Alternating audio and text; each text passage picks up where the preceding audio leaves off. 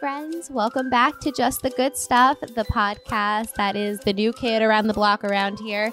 I hope that I didn't completely scare you or bore you in the last couple episodes. And I'm grateful to even have you here today. Thank you so much for joining us. And today's episode is definitely going to be a little bit more deep and a little sad, a little emotional, a little bit of this, a little bit of that, because we are talking about infertility and the journey to starting a family, something that Jordan and myself struggled with for a couple of years and something that my very close friend Abby Cannon also went through with her husband Rob. And there are no words to truly describe the journey to start to trying to start a family and the trials and tribulations that come with that. It is something that really takes a toll on you physically emotionally. We get to this in the episode but as as a as a woman it just made me feel like I like I wasn't a female it made me feel like I wasn't a female like I wasn't doing what I thought my body should be doing. And I don't mean to sound like an anti feminist or uh, please don't like hold this against me, but I did not feel good about my body because it wasn't doing what I thought it was supposed to be doing to start my beautiful family with, with, with my husband. And it's this whole journey really took a toll on took a toll on us and it wasn't easy to have our beautiful amazing crazy at times, but the cutest baby in the world, Ezra Benjamin Carpenter. And he is the light of my life. He turns me to mush. I have a whole video that shares the story, and you see me doing injections, and I talk more about it. But when Jordan and I were going through this, all I did was read different blogs and listen to podcasts and call friends who I knew had a friend or a family member or anything that went through infertility. And I just wanted to know that we weren't alone. I wanted to know that there's light at the end of the tunnel. And I wanted to hear other stories and and relate to them and learn from them and say, "Oh, well they tried this and I know it necessar- might not necessarily work for me, but at least I know there's another way if the way that we're trying right now isn't working." If that makes sense to you guys. Infertility and starting a family in and of itself is something that's a very very vulnerable topic and Abby nor I are professionals. Abby is an RD, but neither of us are professionals in the in the fertility space. So please take everything that we say with a grain of salt. And if someone is struggling with fertility right now and starting a family, don't say like, "I heard on a podcast that you have to do this and this worked for this person." Uh, my number one piece of advice, as well as Abby's, is to trust your doctor. Find a doctor, first of all, that you can trust and one that you know is going to get you to where you want to be. I'm personally obsessed with our doctor. He's based here in Manhattan. Well, I'm in Hoboken, but close enough. And his name is Dr. Foreman. I chat all about him on my blog. I'll link to that in the show notes. He was amazing.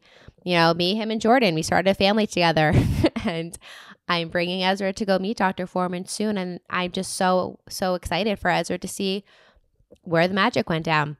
That journey was definitely not what we expected it to be. I don't think it really ever is, but it also really opened up our eyes and opened up my heart to women and families everywhere that are struggling with this. And I don't even want to say struggling because, you know, yeah, it's a struggle, but you go through it and you get through it. Abby and I talk about this in the episode a little bit, but I personally don't know anyone that really really truly wanted to start a family that that couldn't and it might not be the fam like you might not start the family in the way that you thought you would but you will and i always hated when someone would say to me it'll happen it'll happen just give it faith it'll happen and in my head i'm like shut the f up you're so annoying but it happens. I promise. Don't hate me, but it does.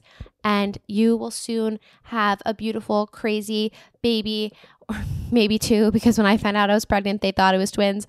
And you'll be there and you'll be so happy. And then this will all be not a blur, but it'll give you a whole different perspective on on starting a family. So I hope you guys love this episode. I hope that it resonates with someone, at least one person somewhere if you have any other questions about fertility or anything about this journey, please don't hesitate to reach out to Abby or myself. Abby also talks about the like uh, she had a miscarriage before conceiving her beautiful baby boy that she's pregnant with right now. I probably should have said that earlier that Abby and Rob are expecting their first Bubba in January. So who knows, maybe he'll be Ezra's Ezra's little birthday twin since his birthday is January 26th.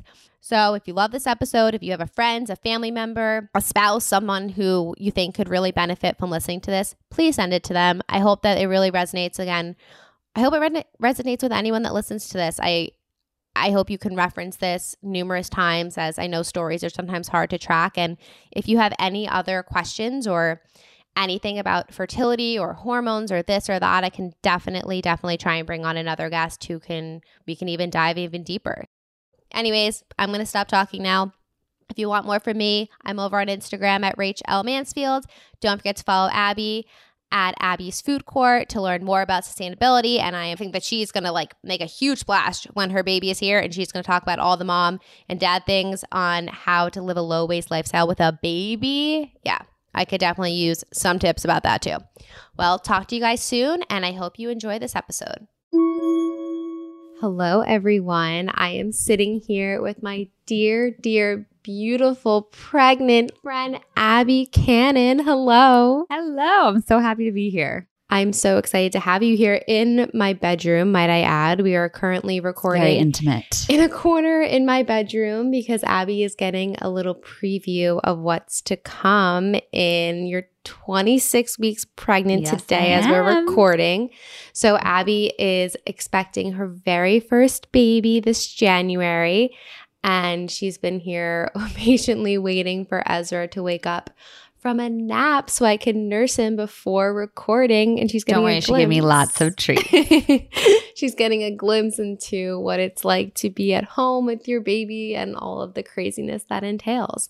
But thank you for traveling all the way to Hoboken from Long Island. Anytime. My pleasure. um, I'm very, very excited about this episode because infertility, as we both know, is almost like a taboo topic where like not many people talk about it. We're definitely one of the few I would say that like really have opened up in the Mhm. last couple of years about this. And I wanted to take some time to share your story, a little bit about my story because I know that like when I was going through this and I, I'm sure you can relate, it was so important and like inspiring for me to like hear other people's stories and like hear Yep. their happy endings because there's women and men and couples like going through this everywhere. So I'm excited for you to share a little bit more about that and your journey and everything that entails. I'm so excited to be talking about this too. We need to talk about it more. I mm-hmm. know. And I feel like most people who know you are going to think you're talking about your low waste lifestyle when you're on the show, which And that'll creep in. we are going to have you back on the show to talk about that another time, I promise, because there's so much, so much, so much information that you can enlighten us all with and I can learn from. But today we're going to focus all on infertility and a little bit about miscarriage and how we uh, how to deal with everything. So to kick things off, I want you to share a little bit about your story, and then I'll probably like butt in and ask questions along the way. Absolutely. So I'm Abby. I am going to keep this, you know, so much more personal than professional, but I am a dietitian. I have a private practice and I met my husband when I was 20 years old, fell in love. We got married when I was 24. So I was, I'm head over heels. He's the dreamiest guy. And I Tell never, everyone where he's from. He's from Scotland. and he has a sexy accent. he has a great accent. Uh, he's amazing. And I've always been a worrier my whole life. You know, worried about getting into college when I was in middle school. Uh, I am also an attorney. I was a wreck all during law school, worrying about the bar exam, working as an attorney. Then when I was back in school, am I going to pass the exam to be a dietitian? So always a worrier, never worried about fertility. You were never concerned about getting pregnant. Never in my life did it even cross my mind that this would ever even remotely be an issue. But now, were you on birth control ever? I was on birth control. So I was on birth control from like probably 18 to 28. Oh, I was on it for ten years too. Yeah. Actually, yeah, same. So I was sixteen to 27, twenty six. Yeah. That's so. So Yes, I was on birth control. Um, Did you have like I'm saying period in quotes? Like, did you like have like the monthly like bleed? With- no. So I never, I rarely got my period on birth control. Okay. I remember skipping it for the first time, ran to my doctor, like, oh my God, I missed my period. Hmm. Ah. And she was like, well, you're not pregnant, which I was like, okay, fine. And she said, totally normal. Don't worry about it. And silly me looking back, I Mhm. never talked about my period since, or, or with my doctor from that point on. So Yeah. every year they ask when was your last period, and I would just lie. I'd be like, oh, April 25th. R- You I know- mean, I'd be like, uh, I don't know. Right. I just, I, my, and my mom was always like, you have to tell them, you have to know the date of your last period whenever you go to the doctor. And I never knew because I never got it. And I would always just make it up because my doctor said it was totally fine and normal. Like, yeah. so I, I never thought about my period. I never spoke about my period. I never spoke about being on the pill. Um, so yeah, I had no, no inkling at all or thought that this might be an issue. Did you take yourself off the pill or like so you were 28 did you just like wake up one day and say I don't want to put hormones in my body or was it like were you trying to get pregnant at that point? it was i was it was during my dietetic internship and i you know had just started to hear buzz about the pill not being great uh and every single month i said to my husband like i'm just gonna go off the pill uh you know at that point we had been married four years together eight so you know if i got pregnant it would have been fine Yeah, it's like you're comfortable. Right. Um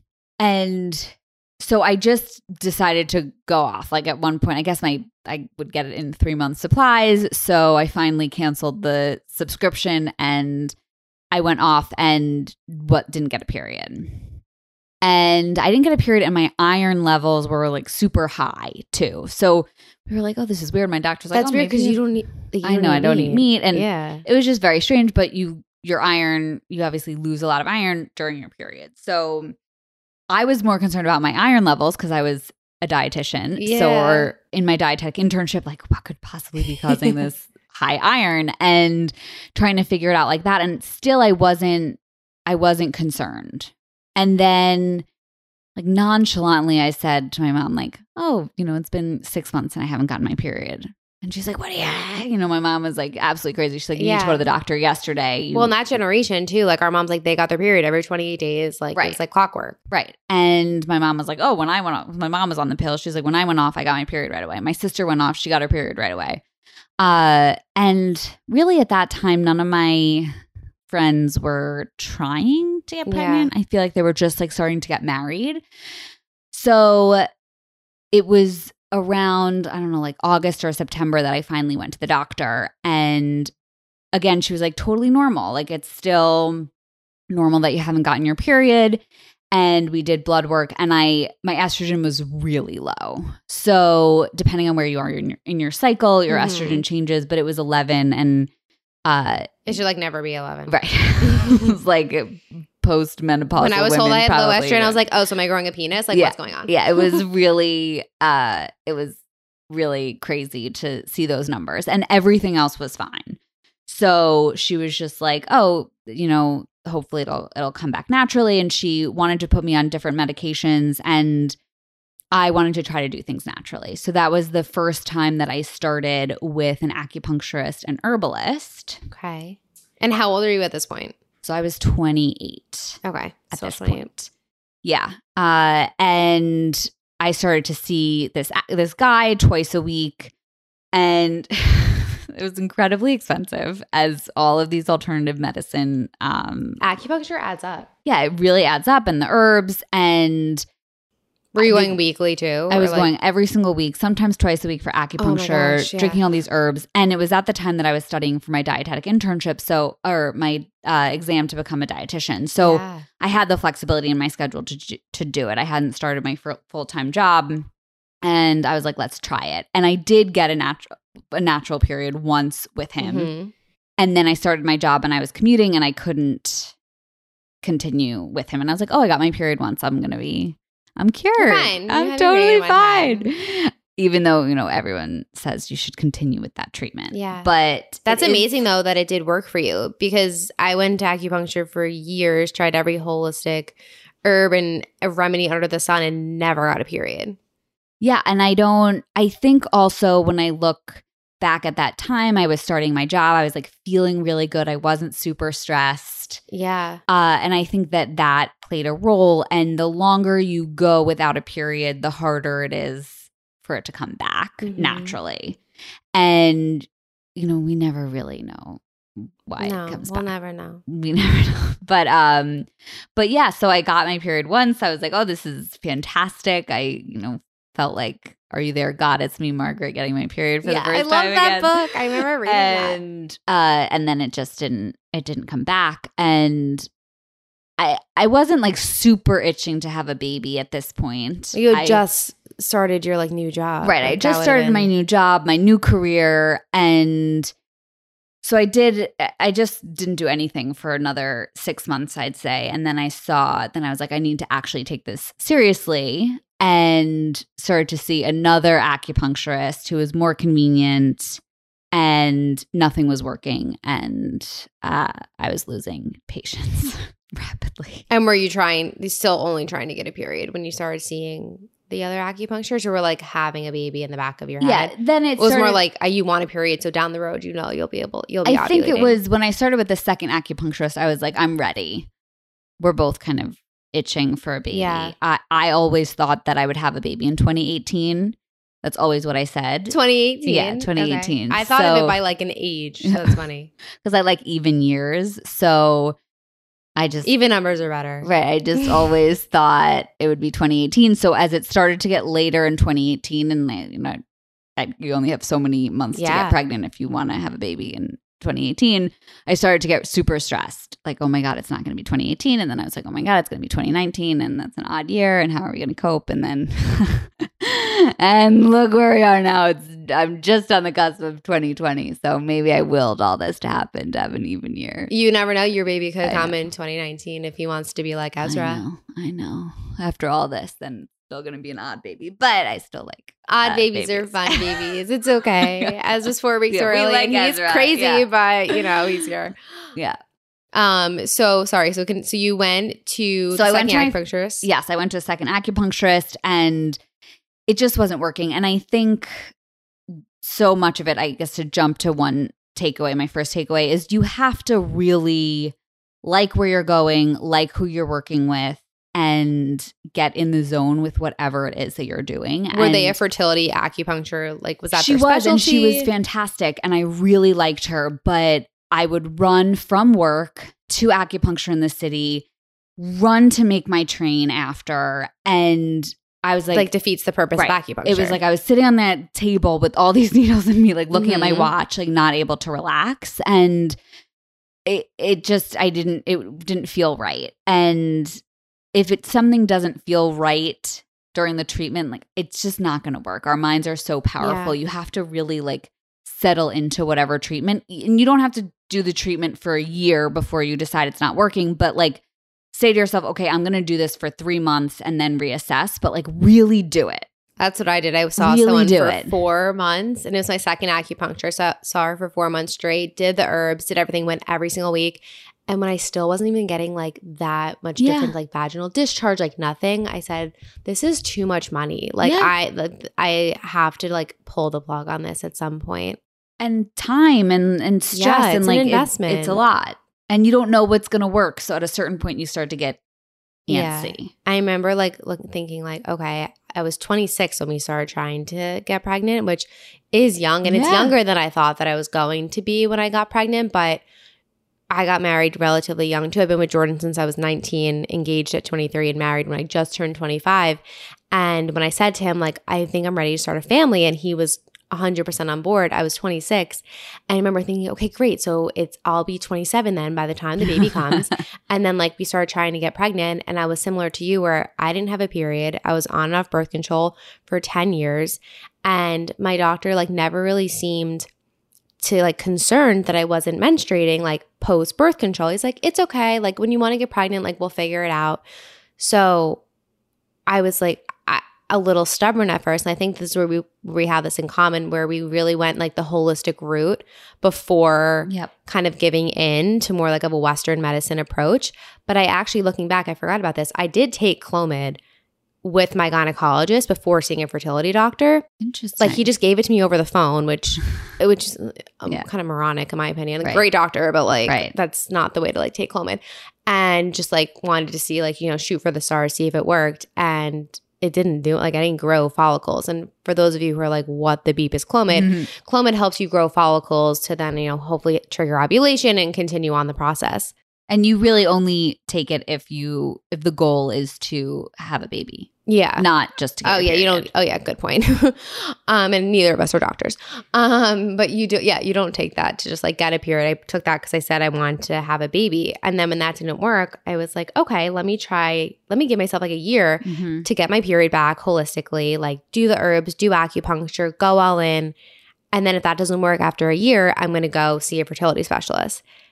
That year crept up so fast. And like during the year of trying everything, I did like elimination diets. I was told I had candida and like yeast overgrowth and like I also I started eating meat again and like did so many different things and when that like at the end of the day like really didn't change anything when it came to fertility, I'm like this is the time when I actually need to see a fertility specialist because it's good to have it's good to be a nice blend of like woo woo hippy dippy here but also real I realize like I'm next thing I know I'm going to be like 35 and yeah. still not pregnant god forbid like at this point and i want to i've always dreamt of being a younger mom because Mhm. i want a lot of babies yeah. so it's hard so wh- at what point did you say to yourself we need to go see a more conventional doctor to like solve this I had given myself the second acupuncturist said, Give me three months. Let's reassess in three months. And it was creeping up on the third month. And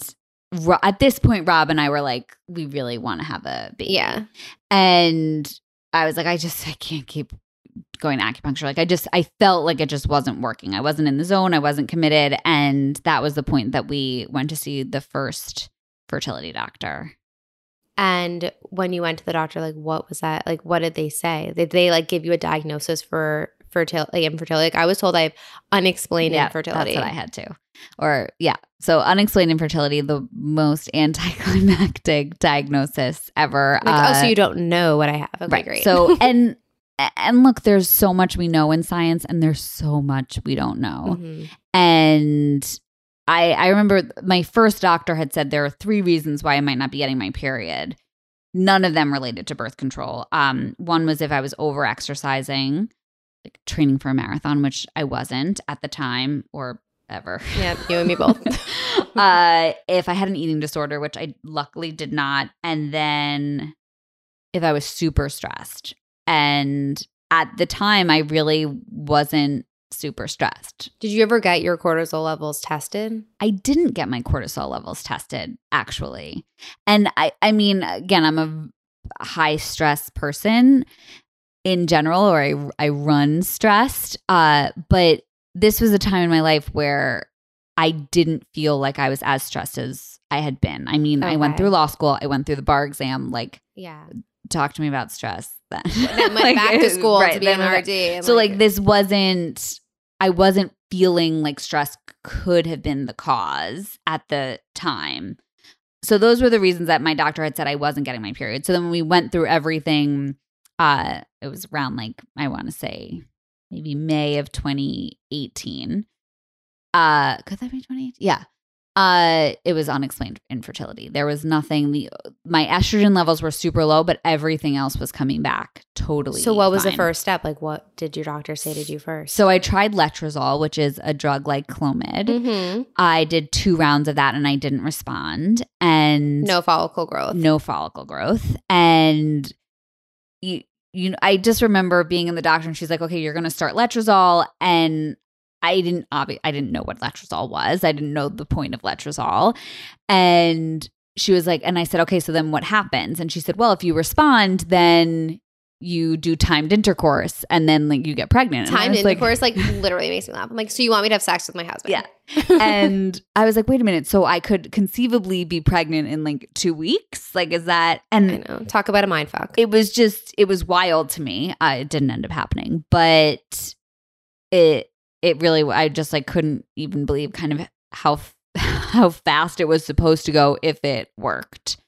Um, I guess that was just mind blowing to me. Yeah. Maybe I See, I started with Clomid when I first went to fer- went to the fertility doctor, but I actually went to I went to a fertility doctor that was referred to by my OB in the city. Went and like almost interviewed him in a way. Like went there, did like did you do genetic testing? I did the genetic testing to see if there was any like yes. disorder, like anything in my genetics, which we both like cleared. Obviously, I'm a carrier of a couple of things. Jordan's a carrier of nothing. Shocker. So everything was Right. everything was on me, and I didn't like what the doctor like had to say. He seemed to be very cookie cutter. He's like, Mhm. well. First, we'll try this, then we'll do this. And if this doesn't work, then we're going to do this. And I basically just said to him, You don't even know me. Like, how Yeah. can you have like this of what we're going to do? And I left the doctor and I said to Jordan, we're never going back there. And it was also also all the way on the east side and living in Hoboken, that's really just not ideal to like commute to in the city. And I went home and Googled best fertility doctors in Manhattan. And that's how I found my doctor. I went, went I went to Dr. Foreman, who I like love and miss dearly.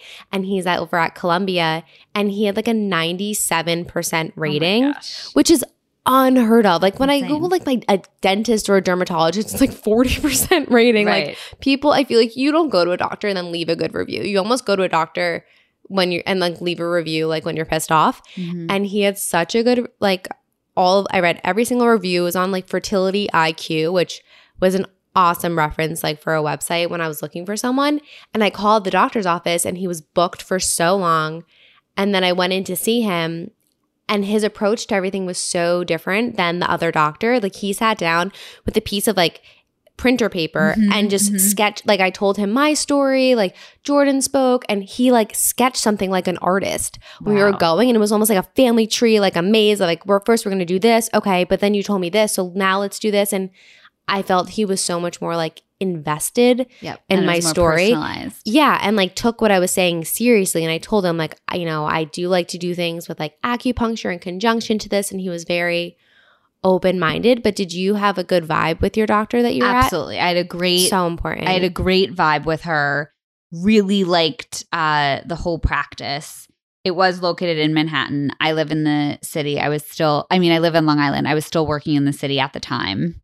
Oh, so that actually wasn't So bad for you. it then to go wasn't to. Too bad. I mean, I- would have to wake up at six o'clock. I'd have to get the six o'clock train in the morning to Yeah, meet that was the doctor, uh, and then go into work.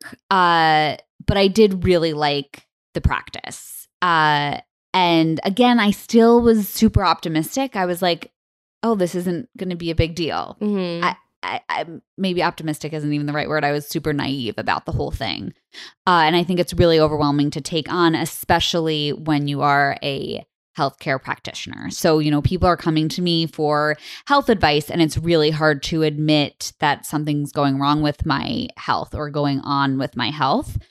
And so I think that probably played a role in my inability to like accept what what was really happening. Well, I feel like it's a double whammy because you had that, and then just really any woman who wants to have a baby and your body isn't doing what, like, I mean, feminism and everything aside, like, women are on earth to produce Yes. children. It's like what we're made to be doing. And when your body doesn't do that, I felt like, I just felt horrible about myself, which then like makes you stressed out and like makes you so bummed because you're like, I'm supposed to be here to like carry children and like start this beautiful family. And I looked in the mirror and I'm like, I literally feel like I'm growing a penis at this point. Yeah. Like, what is going on? Like, why was I so paranoid in high school and college? Right. Like, popping plan B and like everyone just expect like prepares you that you're gonna get pregnant so easily in school and no one talks to you about like infertility like that no one even i didn't even know that was an option no.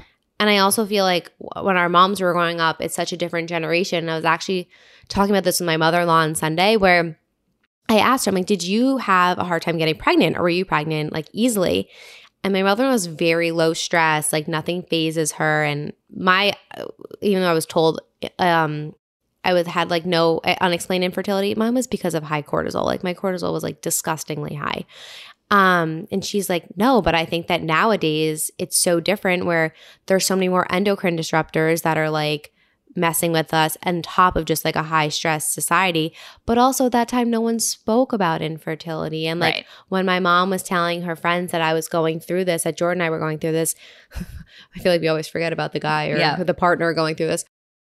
a lot of her friends opened up and she's like, I've known you for almost 30 years. Like, how'd you never tell me that you had to do something like this as well? Which is like wild. Yeah. It's hard. I mean, we don't really know because people didn't talk about it as much. Yeah, you never know. Uh, if, you know, infertility really is on the rise. I'm the studies are showing that it is. I think it's so multifactorial. It has to do with the endocrine 100%. disruptors. We're also on different birth control pills than our parents were. My mom was never on birth control either. She like didn't want me to go on it, but I was like a horny 16 year old and just like thought I'd be thriving if I went on birth I mean, I control. loved not getting a period too. I was like, Yeah. this is the most fantastic thing ever. zero waste. I Baby. know. I was like so. I was so. uh I was so low waste. That's how committed I am. Uh, but I think it's just so interesting how the perspective changed, and then you like are desperate for a period, and then you're desperate not to have a period because you want to be 'Cause you wanna be pregnant. just-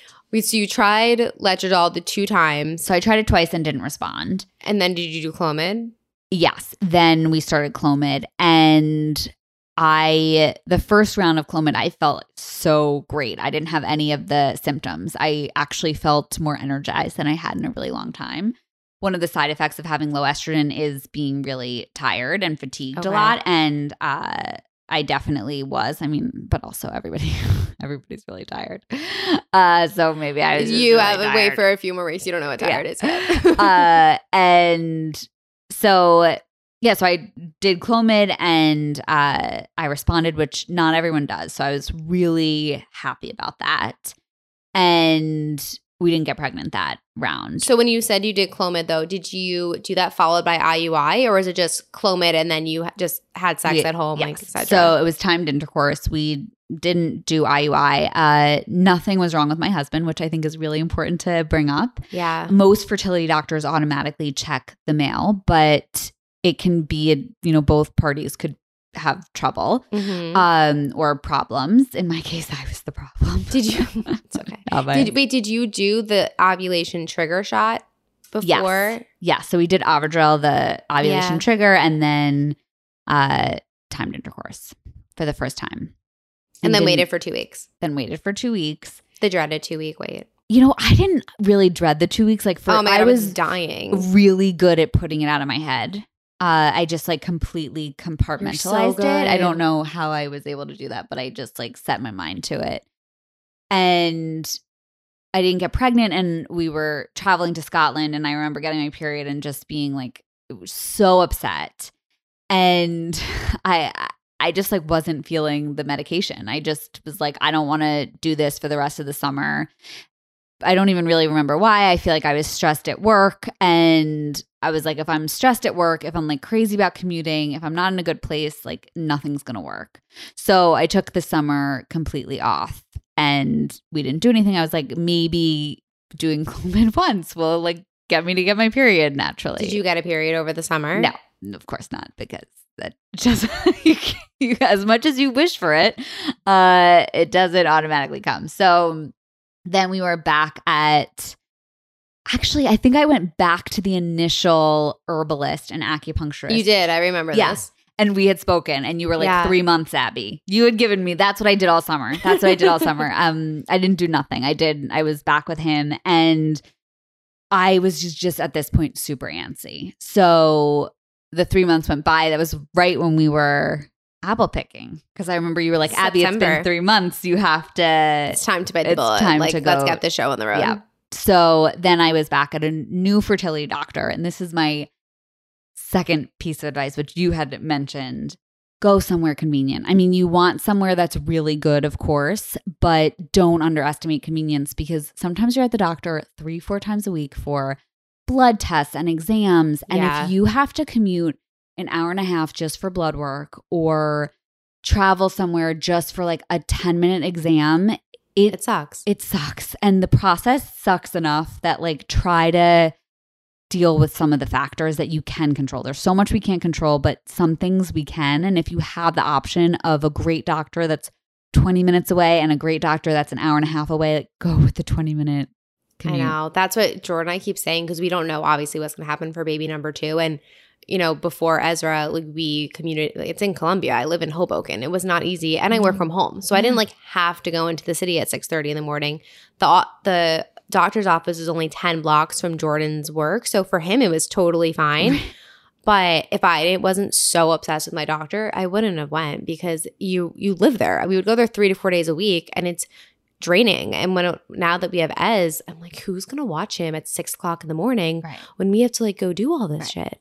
and it it i think it matters so much in the on the front end so like don't go interview a doctor that you're gonna fall in love with that's an hour and a half away oh my start. god, yeah. you know what i mean like try to find someone close first and if you don't Yeah. love the person then go far or if you already have an existing relationship and you really trust them and and it's worth it then stick with that. But if you're at the beginning of the process and you have two location. choices really think about convenience and and like how you can get there easily. And is there a lot of traffic? Like things like that. Yeah. because again there's so much that is totally out of your control to like grasp onto the things that you do you can control. Yeah, I think for us, like, there's not really spe- like anyone at least that I know of or been referred to that's in the Hoboken area. And to me, driving like causes me more stress than Yeah. anything else. So we, we would just take the bus into Port Authority and it was like a 10 minute walk. So it's not like the end of the world, but now with like a baby, like it's definitely more of a pain in the ass. But I also like am madly in love with my fertility doctor. But I think you And that- feel this like connection because they get you pregnant. totally Hopefully. and if you Um, again if you really like someone you have a relationship then it's Yeah, worth you it go. but in the beginning try to try to Look try to into get that. that relationship with someone nearby because it's Was your second doctor in Long Island? in Long Island in a practice where I actually also had a family friend who practiced there. So Oh, that was that's nice. He was kind of like looking out for us. And, you know, I met with her again. It was unexplained infertility. And she was quite hopeful because she was like, this is fantastic that Clomid worked for you. So, oh, wait a minute. I totally. Totally skipped that I had a miscarriage in between all this. No, I went back to my first doctor when we spoke in um in after apple picking. Plot twist. Yeah, and that was when um we were talking about this before. It's hard to remember the timeline. No, it is because you also want to like black it out because it's Yeah. like, not the easiest time. But wait Yeah. till you have mom brain and then Yeah. you actually like don't remember anything. yeah, we'll blame it on pregnancy brain. Yeah, that's real. Yeah. So I was I was back at my initial fertility doctor. We were doing Clomid, um, timed intercourse. We did two rounds, and the second round I got pregnant. And it was the day before Thanksgiving that we took the test, and you know, neither of us thought that it was going to work, and it was just a pure joy uh, for you know that whole weekend. And you know, you have to get quite a few blood tests. I don't know what it's like if you aren't at a fertility doctor when you get pregnant. So I don't think you have as many blood tests. I think they basically no, just not at all. to You, see you in you in usually don't go. Yeah, something you don't go to the doctor until eight weeks. Right. So there were like different milestones uh, that I was meeting. Uh, you know, certain blood tests. They were t- testing my beta HCG, which was looking great. And Rob and I just had the most magical Thanksgiving. We were keeping the secret, you know, just between the two of us. I really wanted to wait until three months to try to tell people. Uh, Now we know. Right. Like I have like even chills. Like um, remember this. and we were we were really really happy and then She's we like, we went- did it. Yeah, it happened. yeah There's light at the end of the tunnel. Here Yes. we are. and it I I mean it was a year and a half of different sorts of treatments but it was only 3 rounds of Clomid so I was feeling like super And was it lucky and IUI or you said No, just timed intercourse? we still hadn't done IUI at this point that really is amazing that that Yeah. worked. and well Yeah, but still, then- it gave you hope. Yes, you it gave us hope. And we went in for the six week scan, which was the first scan. All the other things were blood tests. And there was nothing there. So there was no sac, which is what you should have Mhm. seen at that point. And we were still trying to be positive because my doctor was like, oh, maybe we got like the timing wrong. Maybe you're not really six weeks, but like, I think she was just trying to be nice. Uh, and she tested my blood and it was clear that I was going to have a miscarriage. And I remember she called me. My mom had picked me up from the train and I didn't want to tell my mom yet until like it was definite. And You don't I wanted- break down on the train. right. And I didn't even tell Rob that my doctor had called to say like I was definitely going to have a miscarriage and I just completely broke down in the car with my mom and was hysterical and my mom was hysterical and I was like How many weeks were you at this point? 6 weeks. Six. So it, it was just I was I wasn't really I mean a lot of people have very mixed emotions when they have uh, or very different emotions when they had a miscarriage and I really wasn't sad because I lost a baby. That wasn't the emotion that I felt. Uh what were you sad about? I just like was like, I can't believe I have to go back and do this all again. Like I have to go back on Clomid. We have to like go back to the doctor. I have to keep doing these blood tests. And after That's when you were like, let's find a different doctor. that was when well, yes. Yes, that was when and it was you know, when you have a miscarriage and f- first you don't know she didn't know if maybe I had an ectopic pregnancy. So you have to wait. It's not just like, oh, you have a miscarriage, like let's just talk about the next steps. Like there was quite I think it was like a month and a half that we were still making sure like was it an ectopic pregnancy? What was the cause of the miscarriage? Do I need a DNC? So they wanted to give me a DNC, which is when they like clear everything out. Yeah. I get like chills thinking about it. And fortunate, and I was really adamant about the fact that I didn't want it. Uh, and luckily, I started to bleed on my own, and it was just passing. But I really stuck to my guns about not having a DNC, and I we we had it scheduled. We were there in the morning, and I was like, let's just run one more blood test, and if my level still hadn't dropped and you weren't happy, I'll do the procedure. But I just felt like I was bleeding so much. Like I was like, my levels have to have dropped by now. Uh, Oh, and yeah. finally, they did that morning. So I remember, you know, Rob had taken the day off work because we thought I was going to get the procedure. And we ended up just like sleeping. I think it was a Friday. Like we just basically slept all weekend. Uh, and it's really painful of having a miscarriage, which I wasn't expecting either. Cramping, Like like such horrible cramping. It's similar to what you experience after you have a baby. Um, and you have no idea what's going on because like you didn't read a book, right? and Like, no one can not, like, you for that. Right. Did you have any friends or anyone that you know that had been through miscarriage before to call? So I, my sister actually had had had had two miscarriages, so she was Oh. really supportive, uh, and that was helpful too. That was between her her two kids, uh, so that was really nice. And then I remember the the best thing anybody told me when I was having my miscarriage. Um, a really close family friend happened to be at my house. I came downstairs. I didn't think anybody was home. And she was like, Abby, what is wrong with you? You look like hell. And I just totally broke down. Um, and I wasn't offended by what she said. Like, she was really concerned because I looked so terrible. And the first thing she said to me was, Abby, that wasn't your baby. Like, when you have your baby, you're going to be like, this is my baby. Like, she said, it's hard for you to see right now, but it wasn't your baby. And just like, it's going to be okay. And it was really a reassuring thing for someone to say because I was like, you're right. It just, it wasn't my baby. Well, it's also like we always say, we don't know anyone that's gone through this journey that hasn't had a happy ending. Like, obviously, everyone's journey is totally different how they get to that ending, but there's always a happy ending. Always a happy ending, one way or another. Like, and there are loads Mhm. of ways to have a family. Yeah. So that was like that was the most helpful comment, and I really embraced that throughout the whole process. But it, it really is a long process to have a miscarriage. It's not like you're just like it's not just like a regular period where it's five days and then you're you're up and at 'em. So then I wanted to see another alternative medicine doctor, and you know I went on some other protocol to try to do it naturally, and then everyone was just like, "What are you?"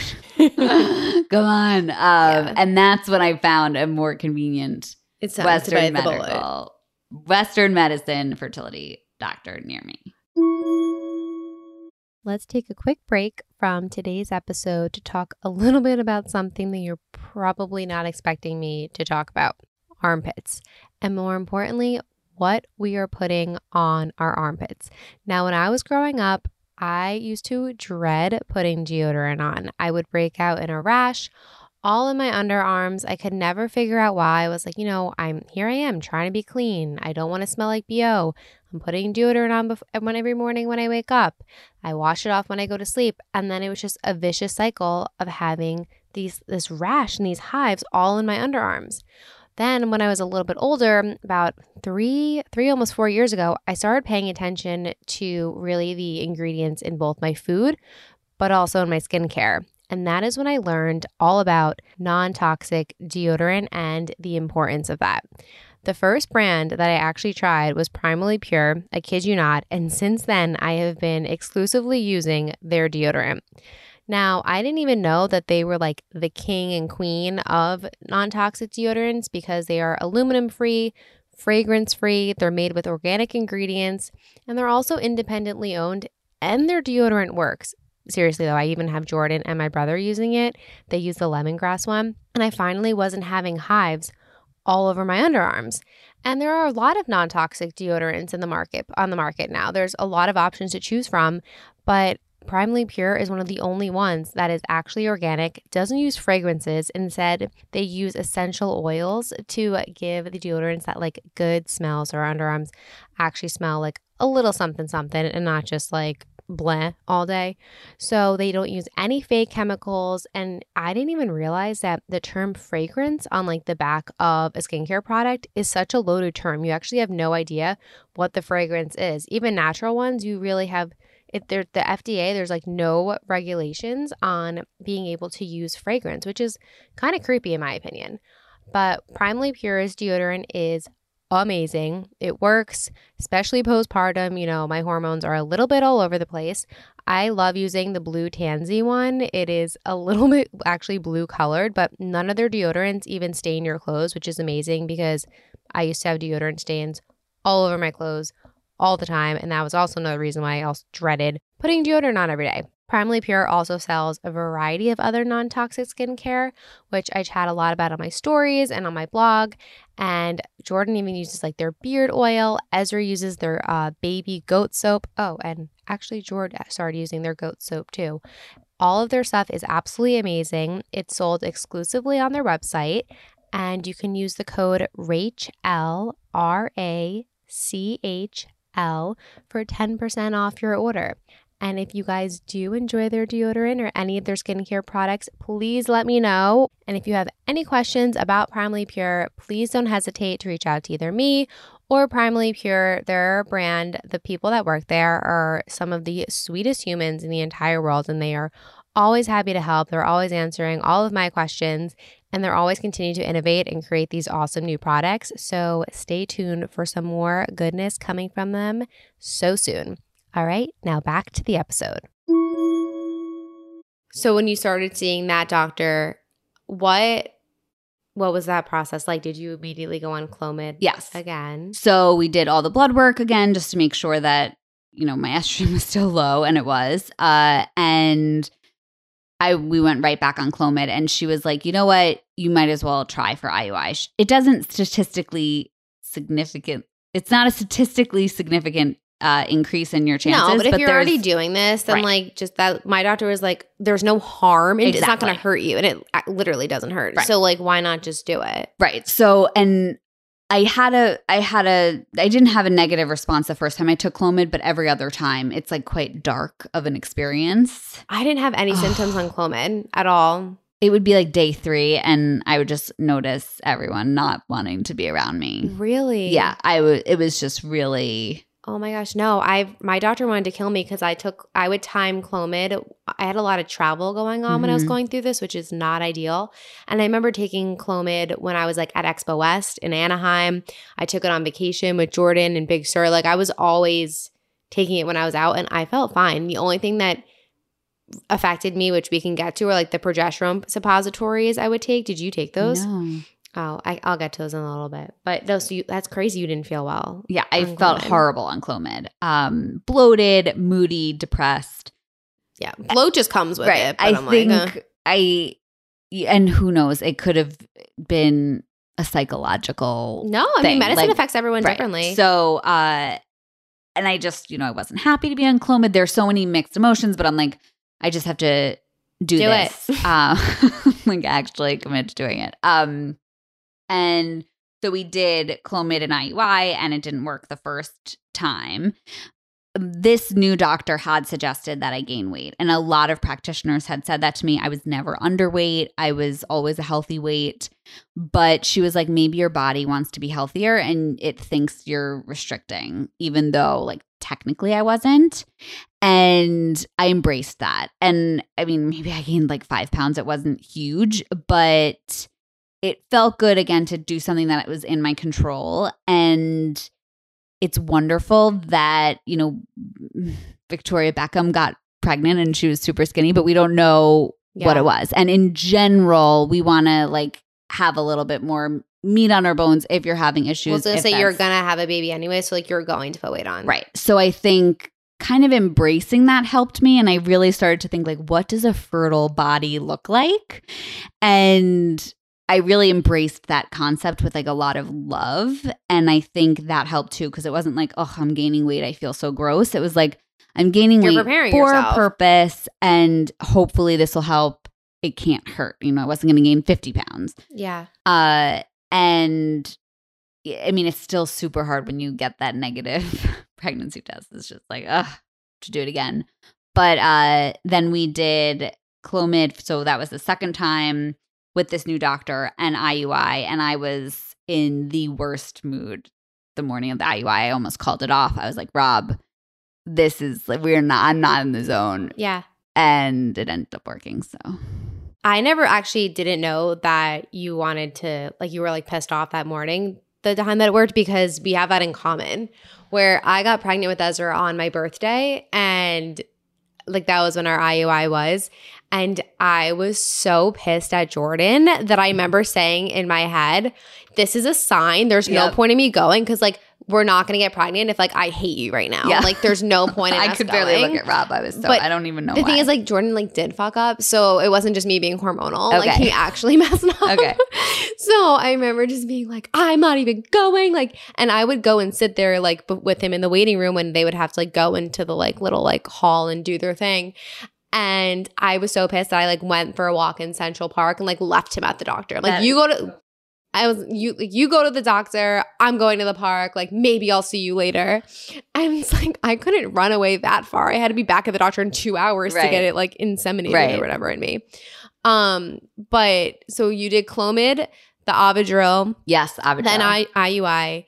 Now for when I what worked for us was that I did Clomid two times, then IUI both of those times with Ovidrel too. Didn't get pregnant. Then tried letrozole. Didn't respond to letrozole at Mhm. all.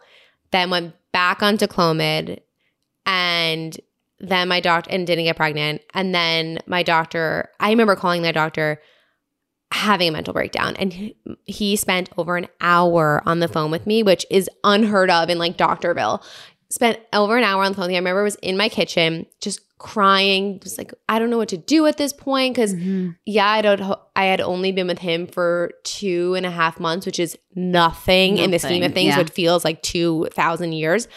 But i'd been trying for a year and a half at that point so i was just mentally losing it.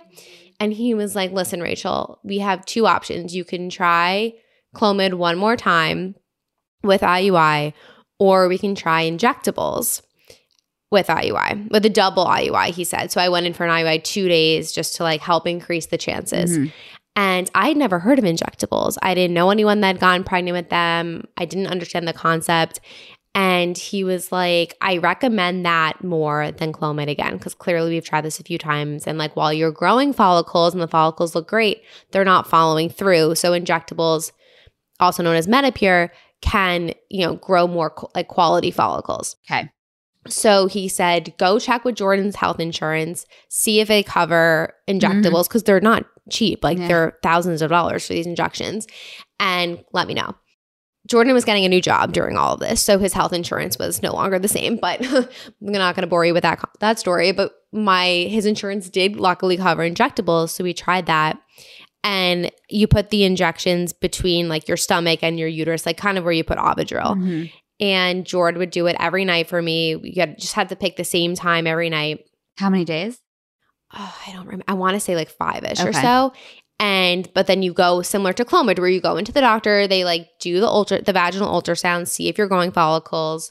Um, and I wasn't responding to many So you're like, oh my God, injections, like how this is not going to work. So he doubled the injections for me. Wow. And yeah, I mean, there's a lot of trauma along the way where like CVS gave me the wrong size needle. So like I was putting double the needle length into my stomach Oh my to God. get, the injection. And like to put an extra like needle was so painful. But I'm like, we're going to do it. It's fine. And I'm not afraid of needles. They don't faze me, especially when you're going through this. Like you can't You be afraid of needles. over. Get- Get over it. And so we doubled it. And then I eventually grew follicles. We went in, did, I did Ovidrel, which was a few days before my birthday. Were you were at sun Sundays for my birthday? Yes. So I that was the night of Ovidrel during Menopur. Oh my so I threw myself a birthday party at Sundays, the nail That's salon. Thanks, the nail salon. And when it was down in Brookfield Place, it's not there anymore, and now it's only like in Flatiron and like Hudson Yards or something. And because I just felt like I needed to like cheer myself Mhm, up, and I didn't mhm. like go out for like an elaborate dinner. I'm like, I want to do something fun, and I forgot like that that would be the night of Ovidrel. No, I didn't forget. You just don't know because you never know when the follicles are going to look juicy Right, enough right, to right, do the Ovidrel anyways. So Jord had to bring me pick me up at Brookfield Place in the little grocery store in like the district or whatever that place is called. I pulled my pants down. Oh my god. Did you ever know this story? No. Oh my gosh. Pulled my pants down in the grocery store and he did the shot there because it was there was no public bathroom You open at the time. The whole Brookfield place was closing after the party. We thought we were gonna do it in Saks. Saks was literally like, you need to leave. I'm like, this will take five minutes. Right. Wouldn't let me Oh do it. gosh. So I did the ovulation Yeah. shot in the store and then we left. And then like two days later or whatever day, we went in and did the, no, the next day we did the double IUI and that was Same on day? my birthday. No, sorry. It was like June 1st and then June 2nd. Um, and then two weeks later, that was when like we found out that I was pregnant. But during the two weeks, so it took th- us three rounds of something to like eventually get pregnant. But I had to do these progesterone suppositories Interesting. which look like white jelly beans. And you insert them like vaginally, and then they leak like out of you. So progesterone's absorbed very quickly with your body. So whatever it doesn't need just like drips right Mhm. out. And I didn't know that. So when I first was going through this, I Oh was wearing God. black Lululemon like pants like to go to a workout class. I'm in the workout class and it's like just starting and I would go like to the doctor and then Right. go to the workout Right. class. And I look down and I'm like leaking white everywhere Oh on my, my leggings. It was disgusting. Oh my And I remember looking to my friend being like, okay, well, guess I'll Right. be doing that during the workout class. And I still like went and stayed there. But anyways, That's so, I was funny. wearing like pads and stuff for months because I was there was never a time that I really wasn't on the progesterone. And that gave me a lot of side effects where I would like feel pregnant. Like I my head would hurt, my boobs would hurt. It mm. kind of mimics pregnancy, they So you did that each time. each time. Huh. And the time that I did get pregnant, I didn't even know, like, I didn't think that I was going to be pregnant because I didn't feel anything. And I ref- would refuse to go home. Like, I would go for the blood work. It was on a Friday. I remember I went in for the blood work to like te- test my Mhm. HCG. And I said to Jordan, I'm not going back to Hoboken. I'm spending the day in the city. Like, I need to distract myself. And I walked around. I went to a workout. I like went and sat on a bench in Washington Square Park because that's how much I didn't want to go Yeah. home. And I was talking to my friend Erica, who I talk all about like in my fertility video and blog post, but basically we met on the bus going into the city. And she happened to be going to the same fertility um, center I was going to. We basically fell in love and coincidentally got pregnant the same time and had our due dates were exactly the same, like February Oh 22nd. gosh. And she lives three blocks from me in Hoboken, which is amazing. So we're raising our babies together. Mhm. Um, so her and I were talking the whole day because we would go in for our blood work together. Then we would just wait. And she went home to watch Friends and like chill. And I'm like, yeah, good luck. I'm not going home.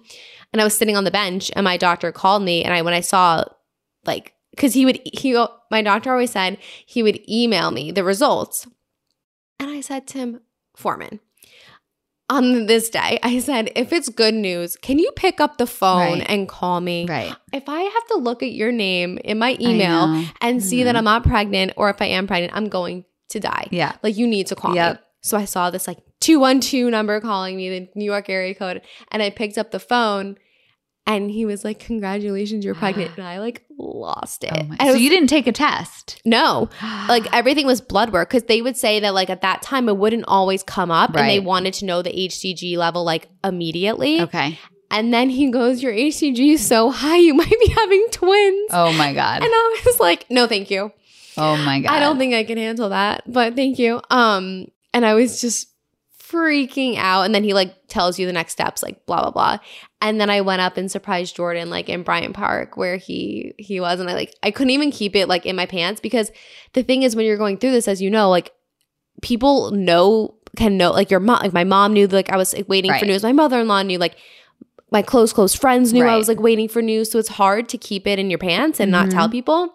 But we also Jordan and I, and this is the next thing I want to talk to you about is that we didn't tell many people when we were going through this. Mhm. We only told like family and close friends after we were like moving and grooving because it got to the point where why are you going to the doctor so much? Right. why aren't you doing this? Like, why? Like, my friends would be like, "Can you get dinner?" And I'm like, I, "Up tonight's my Ovidrel or tonight's my Menopur shot." Right. Like, no, I have to be home at eight o'clock, Right. and it was hard. But then at the same time, I was very open on Instagram about not having a period. Like I spoke about like Mhm. amenorrhea, which is basically like what technically is what we had, just like a lack of period, and spoke about that. Never really spoke about infertility, and I felt that like I didn't want to open up about infertility until the problem, the issue was like Mhm. solved. Like until I either had an answer explaining infertility or until I was pregnant. Mhm. And you had a completely different approach to that where you opened up on your platform. Like during the journey, you spoke about miscarriage. Like you really put yourself out there. Um, which I want to hear more about, like you sharing that. But for me, like Jordan was very uncomfortable with me Mm. talking about that. Like, didn't want me to tell people like our business because they're a huge part of this too. Where he would be like, you know, this is like my thing too. It's your body, but it's like it's happening to me. Mhm. But then I also felt that like a social responsibility where like people would want. I- didn't want to be like responsible for helping people if I didn't know how to help myself. Right. But you had a completely different approach to this. Yeah, I mean, I I think the whole time I was really uncomfortable with being a health professional, posting on Instagram, going through all this silently Yeah. and not talking about it. So it it definitely was really uncomfortable for me, but I didn't know what to say yet. And in my head, you know, as soon as you get pregnant, or this was my experience, we got pregnant in November, and you know, you counted the three months, and I was like, okay, this is the day I'm going to tell my family. So in my head, it was I think it was January 23rd. Um, wait, isn't that That's weird because that's the day you thought was Ezra's birthday, Right, January maybe- 27th. okay? So maybe that was why I thinking that. I, I think it was January. And now your day. due date is like around then. Yeah, the What's yours? 14th, January 14th. Crazy. So I was like, could this is the definitely come in 2019. By the way, I know. like he definitely could be here. Okay. 2020 okay. Cool. okay. uh, and as long as he's healthy, we're fine. Um, but I had, you know, in my head planned like how I would tell my parents. And when that date was coming around, I was like, you know what? I really, I really want to share about my miscarriage because I don't think people talk about it enough. I don't think dietitians or healthcare professionals talk about it enough. And well, also just don't talk about their issue. Like it's an issue. Like it's and a problem. I I really had something to say at this point. I had a point in writing about my miscarriage story, and it wasn't to say I had a miscarriage. It was to say this is how I'm dealing with having a miscarriage and what I find helpful. And as a healthcare professional, I think that we need to put more trust and faith in the team that we choose. I think it's fantastic that people are telling their stories and saying what worked for them, but you liked reading people's happy stories. I did not.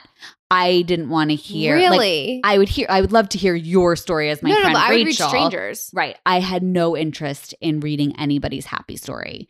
Not not because I wasn't happy for them or I couldn't find happiness for them, but seeing the list of what other people did Mm-hmm. just completely triggered me and stressed me out because it was like I'm not doing all these things. I can't do all these things or I tried that and it didn't work for me. Why didn't it work for me? I feel so bad and I I really didn't it just didn't work for me. And so I never searched like what other people did or you know, I even when people were like telling me, I probably glazed over. Like how many Yeah. times have you probably told me what you did and I just in the thick of it, I just don't pay attention. No. Um because But was- you're also like your brain's like you're half brain. Right. It was it was just it was too much for me to hear what other people were doing. It wasn't helpful. For me, what was helpful was finding a team that I liked, that I trusted, doctors that I really liked, Mhm. and committing to that treatment, going through with it, and then making an assessment. But did sharing I feel like sharing your journey felt very therapeutic to you too. Like One- that like I liked reading other people's journeys as therapy and you liked sharing yours as it was going on. Right. It was, and I was at a point where I really had something to share and something to say. Like, this is my advice at this point in my in my process as someone going through it and as a dietitian who works with clients one on one. The most amazing response that I got was from a lot of dietitians and other healthcare practitioners who were too embarrassed to share their story because they're like, how can I counsel people who are going through this or who are going through anything if I don't have my life completely sorted out and nobody has their life completely Well, sorted out? Like That's it- actually almost how I felt talking about it on like Instagram or my blog. It's like people look at like something and they think everything's perfect. And I'm the first to admit on that platform, like when I like fuck up and when like something's not perfect. But when it was like this, I'm like, this is too much where people are gonna ask me for every Right. detail of every process that I'm doing. And um I felt like how am I supposed to help other people if I can't help myself? right. Like how am I supposed to do- like tell someone like this is what I'm doing if I don't even know if that's gonna work Right. for me? and you have to feel comfortable with whatever it is you're sharing. So at this point, I was really comfortable sharing, but I also I don't story all the time. I'm not like I post on Instagram um but my job, my profession is being a dietitian and seeing clients one on one. So it it just felt like I had something to say and it felt amazing to write it. I mean, when I wrote it all down, like Rob and I were both like sobbing Mhm. um when we read it and when I wrote it and it, it felt really good to share and open up a conversation and then it, it led to so many amazing conversations. And I think A, it's fantastic to open up. Like I got I'm sure you got a zillion messages from it's people. still the most highly viewed day on my blog ever. Yeah. Is like the day I wrote the infertility story. And, you know, it can sometimes feel easier to open up to someone you don't know through Instagram. And I think that that it can be such a wonderful platform to connect to people, but talk to your friends too. I mean, my Yeah. friends were just instrumental in getting me through everything and in saying like you need to share this story because I think this would be helpful. So mm, reach out to people through Instagram absolutely, but also don't be afraid to talk to your real life friends No. in person and say like I'm going through something that's really hard. I had like half a dozen of my friends that I would like have on rotation after each doctor's Mhm. appointment. So like I would leave the doctor, immediately call someone that like I knew I could trust or would like make me laugh or some friends that like did go through similar situations and just talking it out for me is like everything. Like I can I don't go through an issue and keep it to myself. To myself, I at least tell like a handful of people. Yep. Now Jordan goes through an issue and like doesn't want to tell anybody. Like um he tells me, but like I have to really work it out of him. yeah. So being able to like chat though is like it's it's amazing. But I would find other people's stories online and read them and it would just give me hope like oh wow they did this like they struggled for 3 years and like look at their beautiful baby boy like that Right. gave me like hope but it also gave me a little bit of knowledge where when I went to the doctor I wasn't so like naive and Yeah. clueless and it made me almost like like the first doctor I went to it made me realize like oh wow he's not even like talking about anything that like I've read before like or that I learned and just like knowledge is power especially in this because Absolutely. if you don't trust your doctor and like in what they're doing like you have to like be able to like not just say yes and be like well what if we Yes. tried this I instead or think 100% knowledge is power, but we also need to realize that you're going to a doctor for a reason. And this was the point of my miscarriage post. I started to go to doctors and practitioners skeptical of every single thing that they were saying.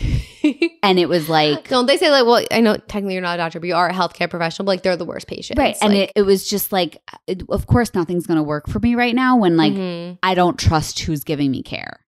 And I think right now because there are so many opportunities for people to get all this information about what might have worked for a certain person it's a incredibly overwhelming especially if you don't have access to the things or you, you know even for me like our insurance didn't cover IUIs our insurance didn't cover a lot of the things. It's That adds it- up. it's really expensive. That adds another level of stress. Um and then on top of it like oh my god this person it took them 3 years but they also did acupuncture every day. And and like to me it was just too much. But if you don't trust who you're going to and you should absolutely feel comfortable asking Have questions but you also have to at a certain point like take a step back and be a patient and accept Mhm. being a patient and accept treatment. And if if you say like if your 3 month mark like I'm going to try this for 3 months and then reassess but if we're always going to our practitioners I call it practitioner hopping if, which is totally what I did. I mean, you can tell in my story. I went from doctor to acupuncture to herbalist to, yeah, to you're like you know, bar hopping. but if you're doing that, I don't think you're really embracing being a patient. I think it was more me being impatient, not liking what I was hearing Like from who's my gonna have the magical fix that Right. works in like a second. And there's there's no quick fix, and you you have to really like the team that you've decided to trust. And of course, ask questions and do the research that you feel comfortable with, but also if you don't trust your doctor and you're going like why didn't you tell me that you know susie's doctor said to do this but you're not doing it if you don't trust your doctor then you need to find a new doctor no, a million percent. so i think that was really my that was i mean i my problem was practitioner hopping so i just wanted to like yeah, you my- needed to like.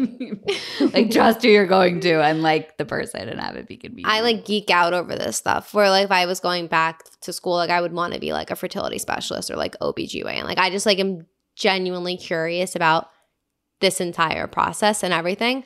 Um, did you go to like switch things up a little bit? Did you continue to go to acupuncture when you were doing like um Clomid and. IUI?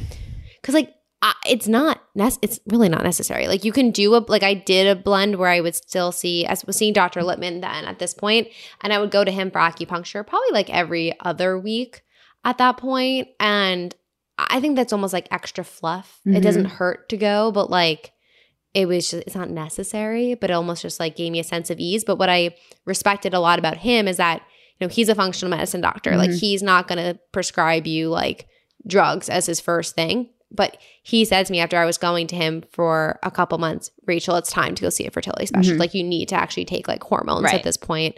It needs to be like me in conjunction with someone else. And he was so open to like whatever Dr. Foreman wanted to say. Dr. Foreman was like, okay, great, let's do it. Like just listen to whatever that Right. whatever your doctor has to say, which I appreciated so much because I feel like there could be a lot of like conflict in between the two. Now you also switch things up for your diet for a little bit, which are you open to talking about Absolutely. that? Okay. So I don't eat meat. I never Remember when I tried to get you to like eat a full size like lamb? it was a nice try. Uh, I honestly, I'd never liked meat. Like if my best friend Lauren in college would have to cut chicken off a bone for me because I just like was totally grossed out by meat always. So giving up meat, like I didn't even really think about it. I just kind of gave it up. It was like, duh, I'm not eating it. and I, you know, live a very low waste lifestyle. I do a lot of research on sustainability, and that drives a lot of my choices. And uh, so, not eating meat really sits well with me physically and emotionally. And you know, every single every Eastern medicine practitioner you go to is going to tell you to eat meat.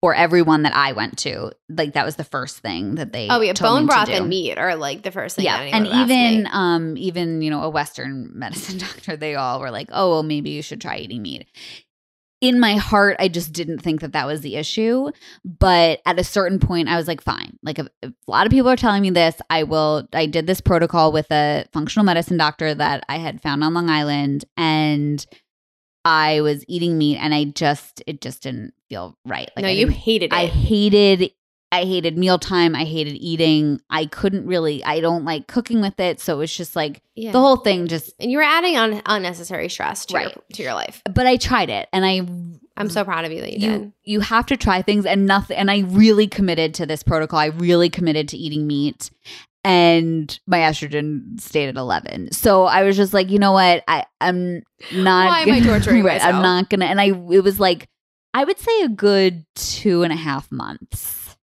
that I was incorporating meat in my diet. And then I was like, if it's if it's working, I'll continue. But if it's not working, then why should I do this? And I do my latest fertility post was how I I didn't need another fertility doctor. I needed therapy. And I think that that was the only practitioner that I didn't see throughout this whole process. And I think it's Yeah. really underrated or undervalued. Um, that was literally my next question yeah. for you was did you have a therapist during this? Uh, and I ended up doing yoga teacher training, which for me Yeah. was therapy, and I and I dealt with my stress in a very constructive way. I think uh, for me, and that ended up.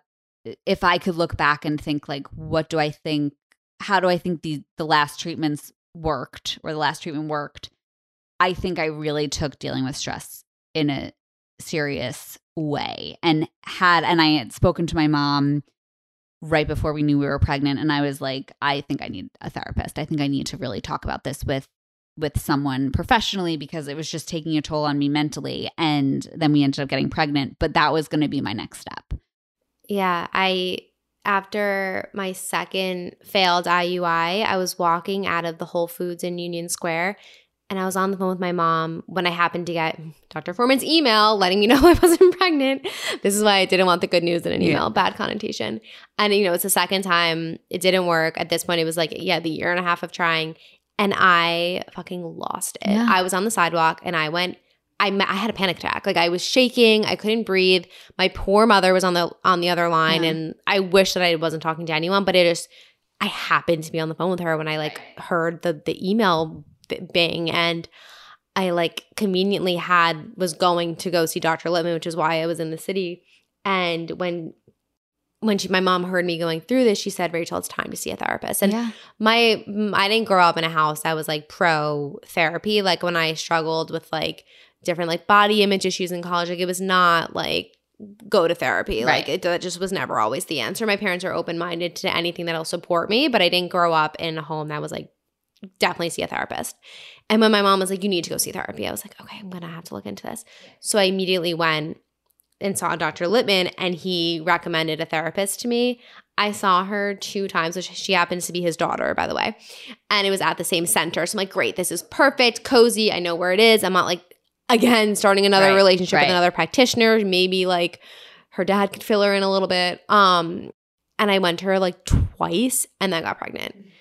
And it, I think it's, I, in retrospect, obviously what we did like worked in the end but i do wish that i started that process the same time i saw an acupuncturist because i'm not someone who goes to therapy now even though i could definitely u- utilize that on for many different reasons but and most people wait until like a bomb went off to then go see a therapist Right. and there's so much benefit to going to one before Right. Absolutely. that and it might not even be a therapist, quote unquote, or like a psychiatrist. Something that's therapeutic. It's, right. It's something that's therapeutic. So I even think like when my clients are seeing me, I'm not only talking about food, and I'm really honestly like now I focus with every single one of them so much on stress because it doesn't matter how much kale you're eating. If you are a ball of stress all day long, it, there you're not going to reach your goals.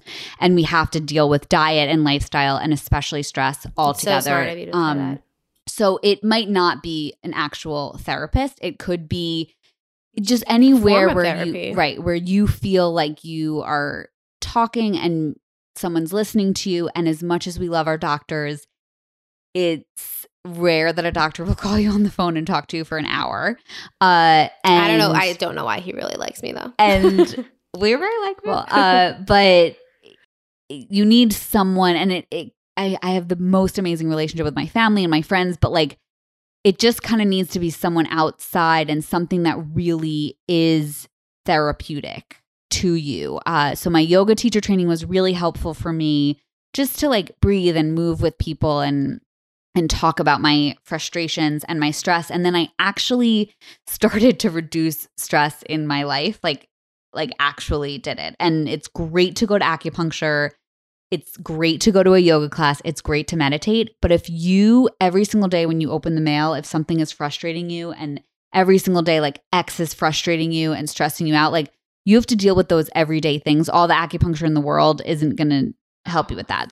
One of the last things I want to talk to you about is did about Rob and like when how he was during this journey. Now, Jordan is always very very supportive in pretty much everything I do. He definitely is like I said someone who hides his feelings a little bit more, but he was like Dr. Jordan, like giving me the injections, especially Mhm. during Menopur. Like that was every night. He had to come home a lot earlier to do so. And how, like, he definitely was pretty bummed during all of this process, but was so positive at the same time to the point where, like, it drives me crazy Mhm, sometimes. Where I'm like, mhm. can't you just say this fucking sucks? Like, I don't need you to tell me we're going to get pregnant. I, I just know, need to tell I me, like, this sucks.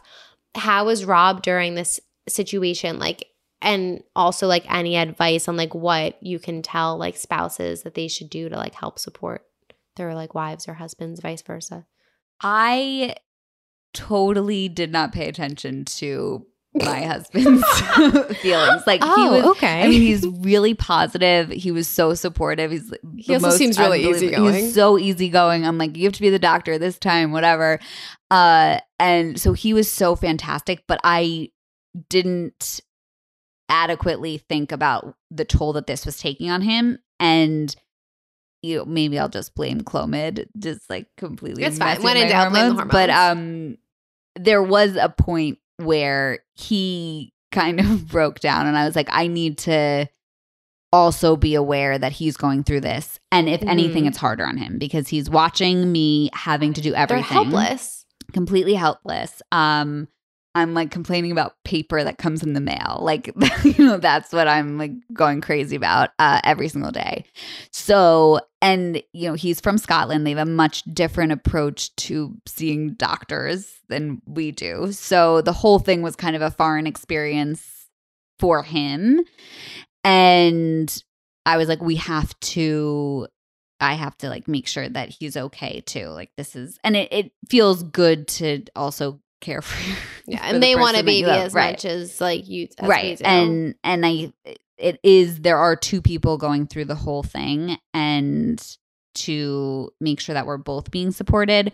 We started doing this date thing where every other month we plan a date for each other, which was really yeah, really fun. We kind of forgot about it for a little bit, well, but you better hop to it Yeah. for the next couple months but um apple picking last month was mine. So perfect um, i'm happy i was yes. there for that uh and a lot of times it's like after the fact we're like oh that'll be our that'll count as our date but uh certain things like that really helped just for the two of us to kind of take our mind off of things and do something nice for each other but i'm so fortunate that i have such a supportive husband throughout all of it. And you know also that we had you know such amazing family support too. I can't imagine having to to go through all this without that but it definitely took its toll on him I feel like I can ask you a million more questions, but we've been recording for so long. Um, we might have to have another another episode if people have more questions regarding infertility or fertility or anything. But I have some like final like fun questions I want to have nothing to do with babies or anything. love it Um, the first one is, and I also I ask these questions to everyone, which you Okay. don't know them. I don't know. Technically, the podcast is I'm not launched yet. Um, no, they're fun. You'll, Okay. I think you'll like them okay what is one wellnessy trend that drives you crazy? Like a pet a wellnessy trend pet peeve. Like I'm just making this up, like celery juice or like intermittent fasting or like anything that has to do with like a trend that you see on like Instagram or anywhere oh that you're God. like, can people just stop doing this already? well Hit me. uh, It's okay if I do uh, it. honestly it's it's any trendy product that claims to be healthy that's wrapped in plastic Okay. because I had a feeling this was gonna be it. that's not healthy it's not healthy. Anything that you buy in plastic. Right. It well, mostly it's these companies who are like, "Oh, I have this new great plant-based healthy healthy bite or ball and it only has three ingredients, but it's wrapped in plastic for you to enjoy so that you get the toxic plastic and the world dies. So I'm like, you're missing the point. Stop. So that so I knew any was gonna be it. packaged any packaged Any food packaged food. my pet peeve. What is one wellnessy trend that you buy into? Hmm. Honestly, anything that makes you feel good. So I don't care. I, I mean, I do care about the science, but like I'm less concerned about the science if nothing's going to hurt you. And if it just makes you feel really great, then like go for it. Like if you really like celery juice and you That's feel not a trend that you buy into. no, but like if you feel really great having it and you know that they're using a compost for the fiber that's left over after the juice. I think that yours is just going to be the bulk bin. I'm going to answer for you. Is like that a trend? I think so. It's trend from that you start. You're starting. It's a Okay. wellnessy trend. Like you're motivating people okay, to so feel good about yes. themselves and like. cut, edit out. Yeah, Rachel yeah, I think answer. no, no, no. I want Yes, you to yes, give yes. your answer, No, no, but no. like I, we need a more like specific something. Like I think that Okay, and bringing your jars or like your bowls somewhere I'm and so having happy that you think these are a tr- wellness trends. that is a trend. Okay, Oh my well god, it's then so yes, trendy. those are definitely it. And it makes you feel good. So it does. See, that's Yes, like good. bringing your own everything yeah. and shopping in bulk. See, I got you. You got me. The next one, which I don't know actually what your answer is going to be for this, but oh no, no, there's one before this. If you, I'm excited to ask you this because you've had so many different paths Oh, thus no. far. If you weren't an RD or a lawyer, what career path would you be? Like, what's another job that you're passionate about, or a yoga teacher, I, I a jack of many trades? I mean, I, this is sort of a cheat because I am one, but I think an environmental lawyer I would have really been happy with. I like that answer. Um, and the other, this is the one I don't know what you'll have for this, but growing up, did you ever go to fast food restaurants? Yes. Okay, what was your go-to order? My go to order. I Yeah. loved And what the, chain? the chocolate frosty at Wendy's. Wendy's. Did you get fries to dip it in? Oh, no. Oh, come on, man. In the frosty. oh my gosh, yes. No. Yeah, No. it's like sweet and salty, like a chocolate covered pretzel. No, no, that's not okay, like a we'll make we'll make that happen. Yeah. yeah. I know that was Someone out there I like like, yeah, Rachel, I plain. like that. And then I like plain French fries okay. and the chocolate, fr- but like the mini one that came with something. I don't know what it came with. Maybe it was a Oh, kids meal or something, but it wasn't like a big one. It was just like this little, like in a Dixie Oh, I'd cup. get like the big one because go big or go home, I guess, when I was growing up was my motto. And then the last one is it's like your last day on earth or like your dream day of food from breakfast. So the moment from sunrise to sunset, the moment you get up to the moment you go to sleep, what are you eating? Like your three meals and snacks. I would love a bagel. bagel in the morning, bagel in for lunch. What's on it? What's on it? cream cheese? Just, just plain cream cheese. Um, I mean, if if like okay, kind of I can. I can really go crazy because I'm making this all up. Okay, so I would love a healthy bagel, but like a whole wheat bagel from anywhere is Okay. fine too. And I would love a tofu cream cheese if we could, but like organic specific, the better. Yeah, yeah. So that would be my breakfast. Uh, I'd also love a cappuccino with that. Okay, You're so fancy. Yeah. You must be married to I- someone from Scotland. I really, love, really love a cappuccino. Uh, for lunch, a vegan Caesar salad. I'm a sucker for a vegan Caesar salad. Is there somewhere that makes a good one that you like? I really like all vegan Caesar salads. Uh, Okay. I had to pick my favorite, Blossom in the City makes a really I've never eaten good. there. I think they changed their name, but Oh. I really liked. Cafe Gratitude in Southern California has a really good I hear that vegan that's Caesar. really. I'm Yeah, sure that I would love that. it. I just if that's on the menu, I just done. It's a go-to. I Mhm. feel like you can't fuck that up. It's easy. Yeah. And then probably a veggie burger for dinner with like some sweet potato fries. Do you make your own veggie burgers? I have made my own veggie burgers. Usually they I like to make a meatball usually. It's easier. Yeah, it's easier to easier to form. and what is your dessert? My dessert would have to be like an avocado chocolate mousse. Really enjoy that. And there's my my favorite restaurant in this in Long Island is called Purple Elephant and they have the most amazing chocolate Oh, I want to have mousse made with avocado. There's a recipe in my book that's a chocolate chip cake, double layer chocolate chip cookie cake with an avocado like cacao frosting. Frosting. Oh my god, I need Mhm. that right now. Yeah, it's so good. A good thing It's I pre-ordered your oh, thank you. Thanks for the support. thank you so much. Well, Abby, thank you. Thank, you for Thank sitting in my bedroom Oh, with me. so much fun. And I can't wait for everyone to listen to this. And if you guys don't forget to follow Abby at Abby's Food Court. And we're gonna have Abby back on for all the sustainability tips and wisdom and everything because I need it. Although I make really good strides, I'm proud of myself, but I definitely need to do a lot better.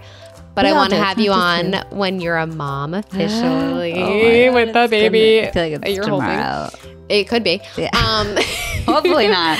and so you can teach also some like mom tips because Yes. I have like a laundry list of like things, and I think that's gonna be an epic, epic I'm space ready. for you to tap into. I'm, I'm excited. excited. Thanks, guys. Thanks so Talk much. soon.